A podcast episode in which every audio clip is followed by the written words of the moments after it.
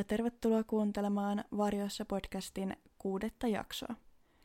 Unohdin viime jaksossa kiittää teitä, nimittäin Spotifyssa teitä on jo yli tuhat seuraajaa ja ihan huikeita, miten näin lyhyessä ajassa näin moni on löytänyt mun podcastin pariin.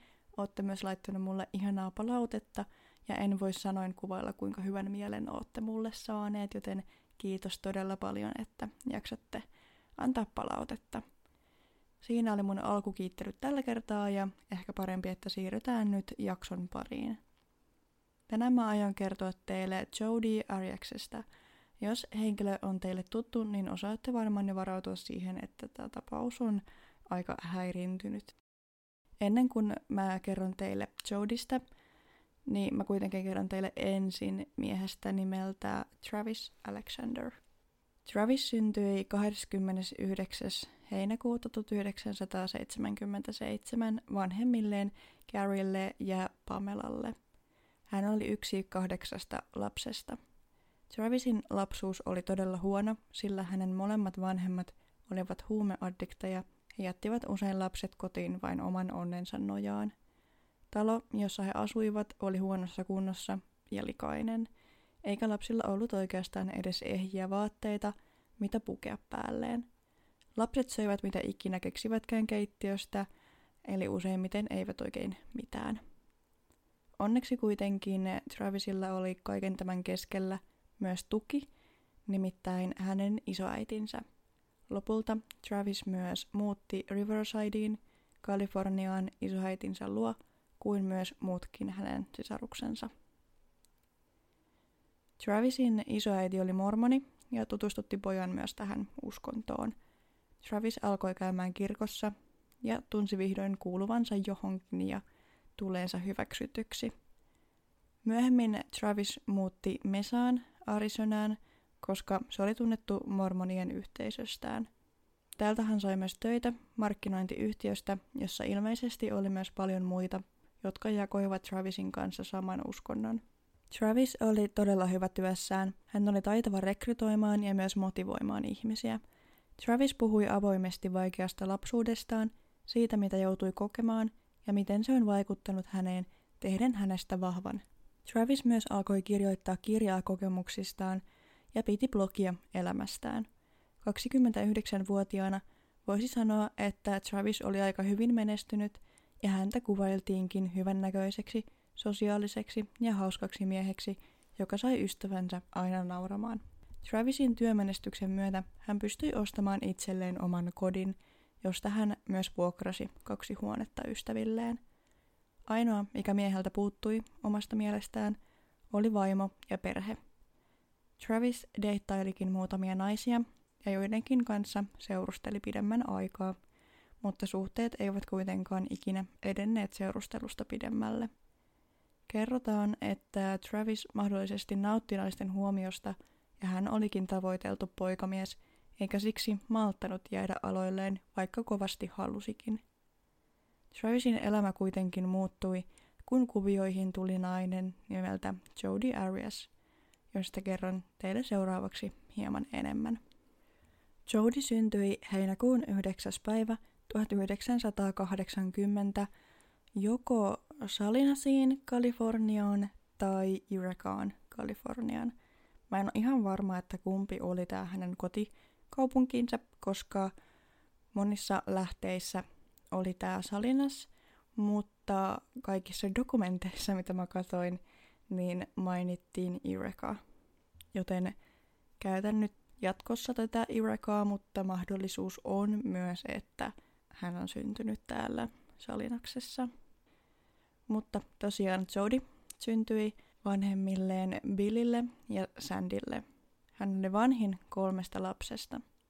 Bill omisti oman ravintolan ja perhettä kuvaillaan normaaliksi kristillisen kasvatuksen omaavaksi perheeksi.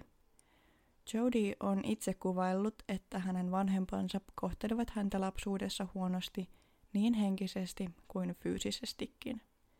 Tästä en kuitenkaan osaa sanoa, kuinka paikkansa pitävää tämä on, ja ymmärrätte varmasti pian myös, miksi suhtauduin tähän tietoon vähän varauksella. Yläasteella hänen vanhempansa saivat tietää tytön kasvattavan kannabista heidän katollaan, ja vanhemmat tutkivatkin tämän jälkeen Jodin huoneen, jonka vuoksi Jodi tunsi menettäneensä luottamuksen vanhempiinsa, koska he tunkivat hänen henkilökohtaiselle alueelleen. Jodin isä kertoo, että tämän jälkeen heidän välinsä ovat olleet aika viileät.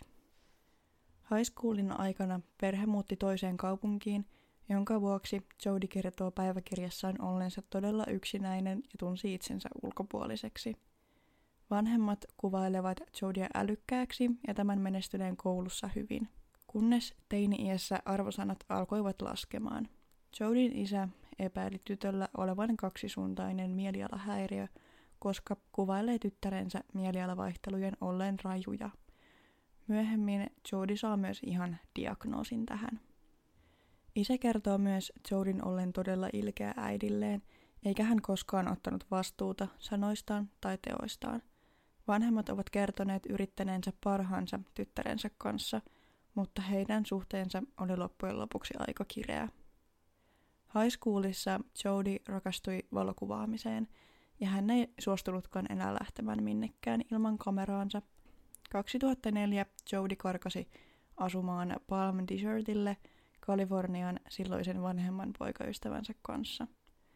Jody jatkoi valokuvaamistaan, mutta sai myös töitä samasta firmasta kuin aikaisemmin mainitsemani Travis. Syyskuussa vuonna 2006 heillä oli työkonferenssi Las Vegasissa, jonne molemmat Jody sekä Travis olivat menossa. He tapasivatkin yhtenä iltana, kun työporukka oli menossa yhdessä syömään ravintolaan. Ravintolassa ollessaan Jody ja Travis tutustuivat ja tulivat toimeen todella hyvin. He tulivat toimeen niinkin hyvin, että he valvoivat aamuneliaan asti jutellen heidän elämästään ja siitä, mitä he haluavat tulevaisuudessa. Jody kertoi olevansa parisuhteessa, mutta heidän haluavan tulevaisuudelta eri asioita. Mies nimittäin oli jo aikaisemmin ollut naimisissa, eikä hän halunnut enää uudestaan avioitua, kun taas Jody halusi kovasti naimisiin – Travis kertoi myös haluavansa naimisiin ja että monet hänen suhteensa olivatkin tämän vuoksi kariutuneet. Travis kertoi työkavereilleen seuraavana päivänä ihastuneensa Jodyin ja hänen olevan juuri se oikea. Jody ei kuitenkaan ollut mormoni, joka haittasi häntä ja tietenkin myös se pikkusivuseikka, että Jody oli parisuhteessa. Kun konferenssi oli ohi, Travis ja Jody vaihtoivat puhelinnumeroita keskenään – Travis meni takaisin Mesaan Arizonaan ja Jody palasi Palm Desertille poikaystävänsä luo. He pitivät yhteyttä toisiinsa lähes päivittäin ja lopulta Jody myös erosi poikaystävänsä kanssa juurikin, koska hänestä tuntui, etteivät he edenneet mihinkään. Jody ja Travis jatkoivat yhteydenpitoa ja Travis ajatteli voivansa tutustuttaa Jodin uskontoonsa. Jody oli itse asiassa jo aikaisemmin ollut kiinnostunut mormoniuskonnosta – tai näin hän ainakin väitti, ja Travisin puheet saivat hänet aloittamaan myös kirkossa käymisen. Marraskuussa 26. päivä vuonna 2006, eli vain pari kuukautta myöhemmin, hänet kastettiin. Vuonna 2007 helmikuussa Jody ja Travis virallistivat suhteensa. Vaikka he asuivat eri kaupungeissa, niin he soittelivat ja kirjoittelivat toisilleen päivittäin. He myös matkustivat paljon yhdessä – ja Jody myös vieraili Travisin luona viettäen siellä välillä öitä. Mormoniyhteisössä noudatetaan siveyssääntöä. Sen mukaan seksiä ei harrasteta ennen avioliittoa tai sen ulkopuolella. Travis ja Jody kuitenkin olivat rikkoneet tätä sääntöä ja mainitaankin heidän suhteensa ollen jopa enemmän fyysinen. Travisin kämppikset eivät oikein pitäneet Jodysta, koska hän oli todella riippuvainen Travisista – ja seurasi tätä joka paikkaan eikä päästänyt tätä hetkeksikään poissa silmistään. Jody saattoi jopa odottaa vessan oven takana, kun Travis kävi vessassa, ja jos Travis käytti puhelintaan, kyseli Jody, kenelle hän juttelee ja mistä he juttelevat. Jody myös itse saattoi käydä läpi Travisin viestejä ja sähköposteja. Kämppikset olivat huolissaan ja kertoivatkin siitä Travisille – Aluksi Travis ei ymmärtänyt, mitä hänen ystävänsä tarkoittivat, koska olihan Jody mukavin ja ihanin nainen, jonka hän oli koskaan tavannut. Kuitenkin ajan kuluessa Traviskin alkoi ahdistumaan Jodin käytöksestä, ja pari erosikin viiden kuukauden seurustelun jälkeen kesäkuussa 2007. Eron jälkeen Jody päätti tehdä muutoksen elämässään ja hän muuttikin Mesaan lähemmäs Travisia ollakseen myös lähempänä mormoniyhteisöä. Travis kertoi ystävilleen, ettei halua olla missään tekemisissä Jodin kanssa, mutta toisin kävi. Heillä nimittäin alkoi seksisuhde. Travis halusi elää niin sanottua kunnon elämää, mutta hän koki sen vaikeaksi, kun Jody iltaisin saattoi ilmestyä hänen ikkunalleen, jonka vuoksi he viettivät useita öitä yhdessä. Huhtikuussa 2008 Jody kuitenkin muutti takaisin synnynkaupunkiinsa ja aloitti työt tarjoilijana. Jodin ja Travisin seksisuhteen aikana Travis myös seurusteli muiden naisten kanssa. Jodin kerrotaan olleen tästä todella vihainen ja mustasukkainen, ja hän muun muassa lähetteli naisille uhkaavia viestejä, änkäsi Travisin kotiin naisten ollessa siellä ja hakkeroi muun muassa Travisin Facebookin nähdäkseen miehen viestit. Jody myös oli kerran jopa viiltänyt Travisin auton renkaat puhki. Nämä seuraavat tapahtumat, mistä mä kerron, niin Travis oli silloin seurustellut Mimi Hall-nimisen naisen kanssa, mutta he ovat kuitenkin ilmeisesti pysyneet vain ystävinä. Siirrytään siis 9. päivään kesäkuuta 2008. 28-vuotias Mimi Hall valmisteli matkaa Meksikon Cancuniin Travisin kanssa, mutta Travisiin ei saanut yhteyttä. Mimi oli huolissaan ja päätti käydä Travisin luona tarkistamassa tilanteen. Kukaan ei kuitenkaan tullut avaamaan ovea. Mimi päätti soittaa ystävälleen ja tämä saapuikin poikaystävänsä kanssa paikalle. He koputtelivat oveen ja yrittivät nähdä ikkunoista sisälle. Lopulta he saivat tietää autotallin ovikoodin ja menivät sen kautta sisälle. Heti tullessaan sisälle he haistoivat oudon hajun. Travisin makuuhuoneen ovi oli lukossa ja yksi Travisin kämppiksistä tuli huoneestaan ja ihmetteli, eikö Travisin pitänyt olla menossa Cancuniin Meksikoon. Mimi kertoi lähdön olevan vasta seuraavana päivänä – eikä hän saanut Travisin mitään yhteyttä. Kämppis ei ollut tosiaan kuullut tätä ovikelloa tai koputuksia, koska oli huoneessaan katsomassa elokuvaa. Hän kuitenkin löysi huoneestaan varaavaimen Travisin huoneeseen ja he pääsivätkin sisälle huomatakseen huoneen olevan verenpeitossa. Suihkusta he löysivät kuolleen Travisin. He soittivat hätäkeskukseen. Rikosetsivä Esteban Flores saapui rikospaikalle ennen puolta yötä. Apulaissyyttäjä Juan Martinez saapui myös paikalle. Rikospaikka vaikutti epäilyttävän siistiltä. Kaikki oli järjestyksessä. Travisin ruumis oli tungettu suihkukoppiin. Ruumiin sormet ja varpaat olivat jo alkaneet tuumumaan, joten hän oli ollut suihkussa jo jonkin aikaa. Suihkuhuoneen peili ja lavuori olivat verenpeitossa – Verta oli myös lattialla, käytävällä ja sälekaihtimissa. Seinästä löytyi myös verinen kädenjälki. Paikka tutkittiin. Etsivä Flores löysi aseen hylsyn, mutta asetta tai ammuksia ei löytynyt. Sängyssä ei ollut lakanoita. Verta oltiin ilmeisesti yritetty pestä pois.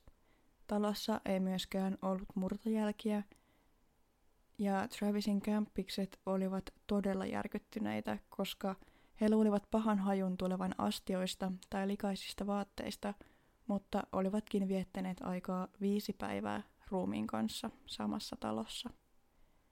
Kodinhoitohuoneesta löytyi erittäin tärkeä vihje pyykkien seasta. Nimittäin pesukoneeseen oltiin laitettu kamera, ilmeisesti että se menisi rikki pesussa – Onneksi kuitenkin kameran muistikortilla olevat kuvat saatiin pelastettua ja kerron niistä lisää vähän myöhemmin.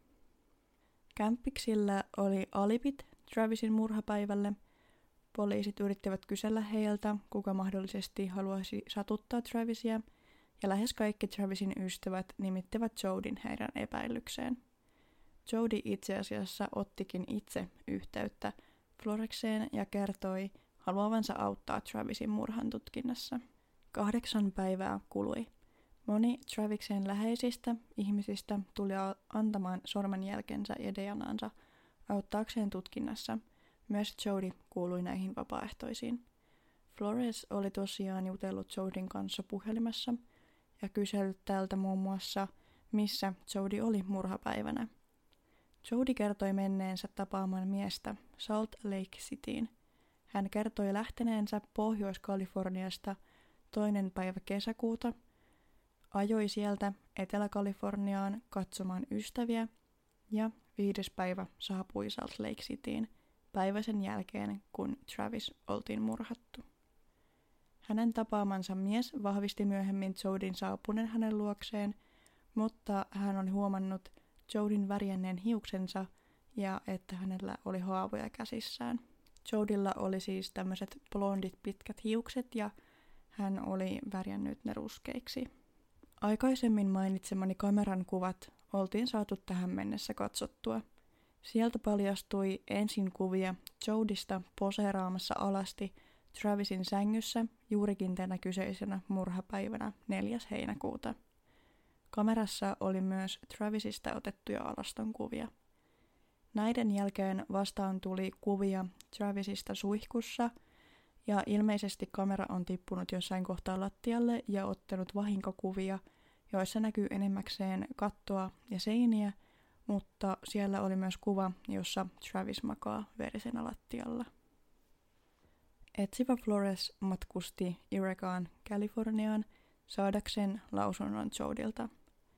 15. päivä heinäkuuta 2008 etsivä Flores ja Jody tapasivat ensimmäistä kertaa kasvokkain.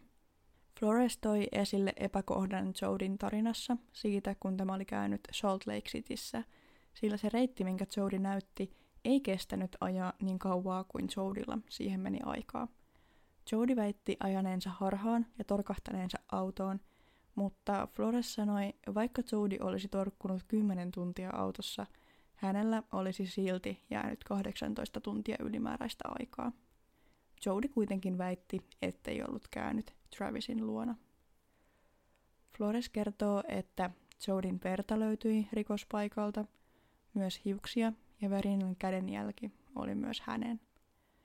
Jody ei siltikään suostunut myöntämään edes sitä, että olisi ollut Travisin luona. Flores myös kertoo hänelle olevan myös valokuvia todistamassa Jodin olleen talossa kyseisenä iltana. Todisteita oli todella paljon, mutta Jody ei suostunut tunnustamaan. Flores näytti näitä kuvia ja Jody väitti niiden olevan muokattuja. Katsoin videon tästä kuulustelutilanteesta ja Jody katsoo omaa alaston kuvaansa ja kommentoi, sehän näyttää ihan minulta. Lopulta kun Jody ei suostunut tunnustamaan, Flores kuitenkin pidetti hänet. Jodin reaktio pidetykseen oli erikoinen, nimittäin hänen ensimmäinen kysymyksensä oli, saanko siistiytyä ensin? Tähän ei tietenkään suostuttu. Ennen kuin Jody vietiin asemalta, hän jäi yksin kuulusteluhuoneeseen joksikin aikaa – ja näin kuvamateriaalia tästä kuulusteluhuoneesta, ja Jodin käyttäytyminen yksin ollessaan oli erittäin outoa. Hän esim. pudottautui polvilleen ja seisoi päällään seinää vasten ja lauleskeli joululauluja, kun taas silloin, kun etsivä oli hänen kanssaan, Jody itki lähes koko ajan. Pidätyskuvan oton aikana Jody kysyi, onko hiukseni hyvin, ja hän hymyili kameralle. Seuraavana päivänä kuulustelua jatkettiin, mutta tällä kertaa Jodia kuulusteli naisetsivä. Hän yritti äitihahmomaiseen tapaan saada Jodin avautumaan, mutta nainen sulkeutui täysin. Jody kertoi haluavansa keskustella mieluummin Floresin kanssa.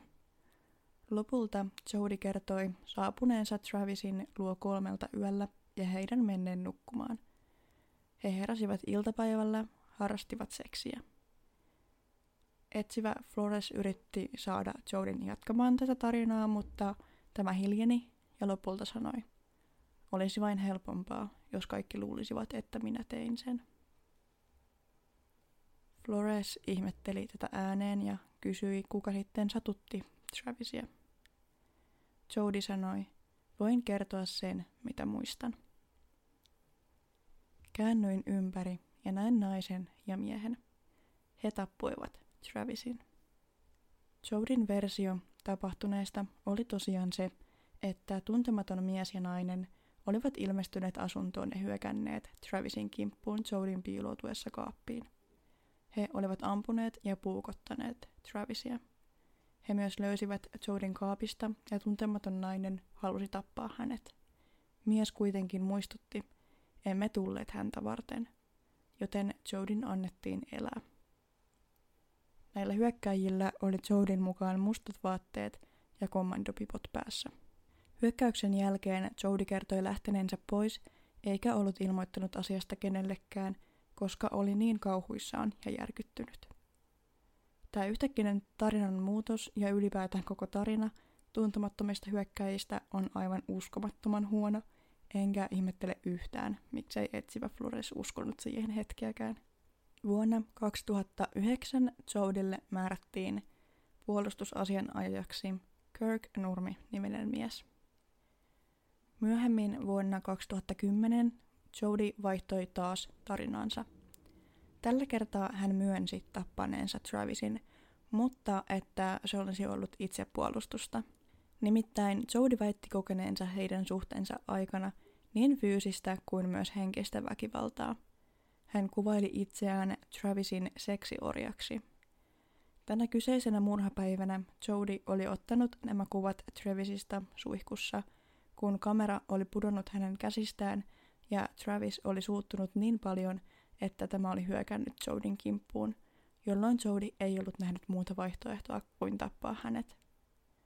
Tämä tarina oli se, joka pysyi oikeudenkäyntiin asti ja oli puolustuksen kanta.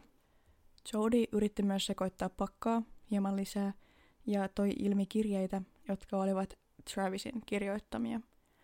Kirjeissä luki muun muassa Travisin halventavan Jodia ja tunnustaneen olevansa pedofiili ja halusi siksi Jodin pukeutuvan pienten poikien alushousuihin heidän harrastaessaan seksiä. Lopulta kirjeet kuitenkin todettiin feikeiksi. Kaikki todisteet viittasivat suoraan Jodiin ja hänen tarinansa vaihtelivat. Hänellä oli aina selitys kaikkeen, mitä häntä vastaan sanottiin. Oikeudenkäynti alkoi tammikuussa 2013. Tapaus oli saanut aikaiseksi suuren mediamylläkän ja ihmisiä matkusti kaukaa paikalle katsomaan, miten tapauksessa käy. Puolustuksen kanta oli tosiaan itsepuolustus, kun taas syyttäjä syytti Jodin suunnitelleen murhan mustasukkaisuudesta ja omistushalunsa takia.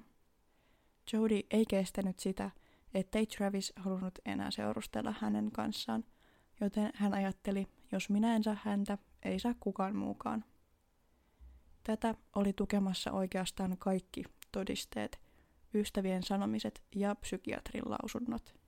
Jody oli puukottanut Travisia 27 kertaa ja viiltänyt tämän kurkun auki niin, että pää oli lähes irti. Jody oli myös ampunut yhden laukauksen Travisin päähän aseella, joka myöhemmin huomattiin hävinneeksi Jodin isovanhempien luota – jossa hän asui muuttaessaan Mesasta takaisin Kaliforniaan eron jälkeen. Murha oli todella raaka ja Travis tunsi jokaisen puukon iskun ja kärsi suunnattomasti. Teon yliampuvuus on merkki siitä, että teko tehtiin vahvojen tunteiden alla ja oli erittäin henkilökohtainen.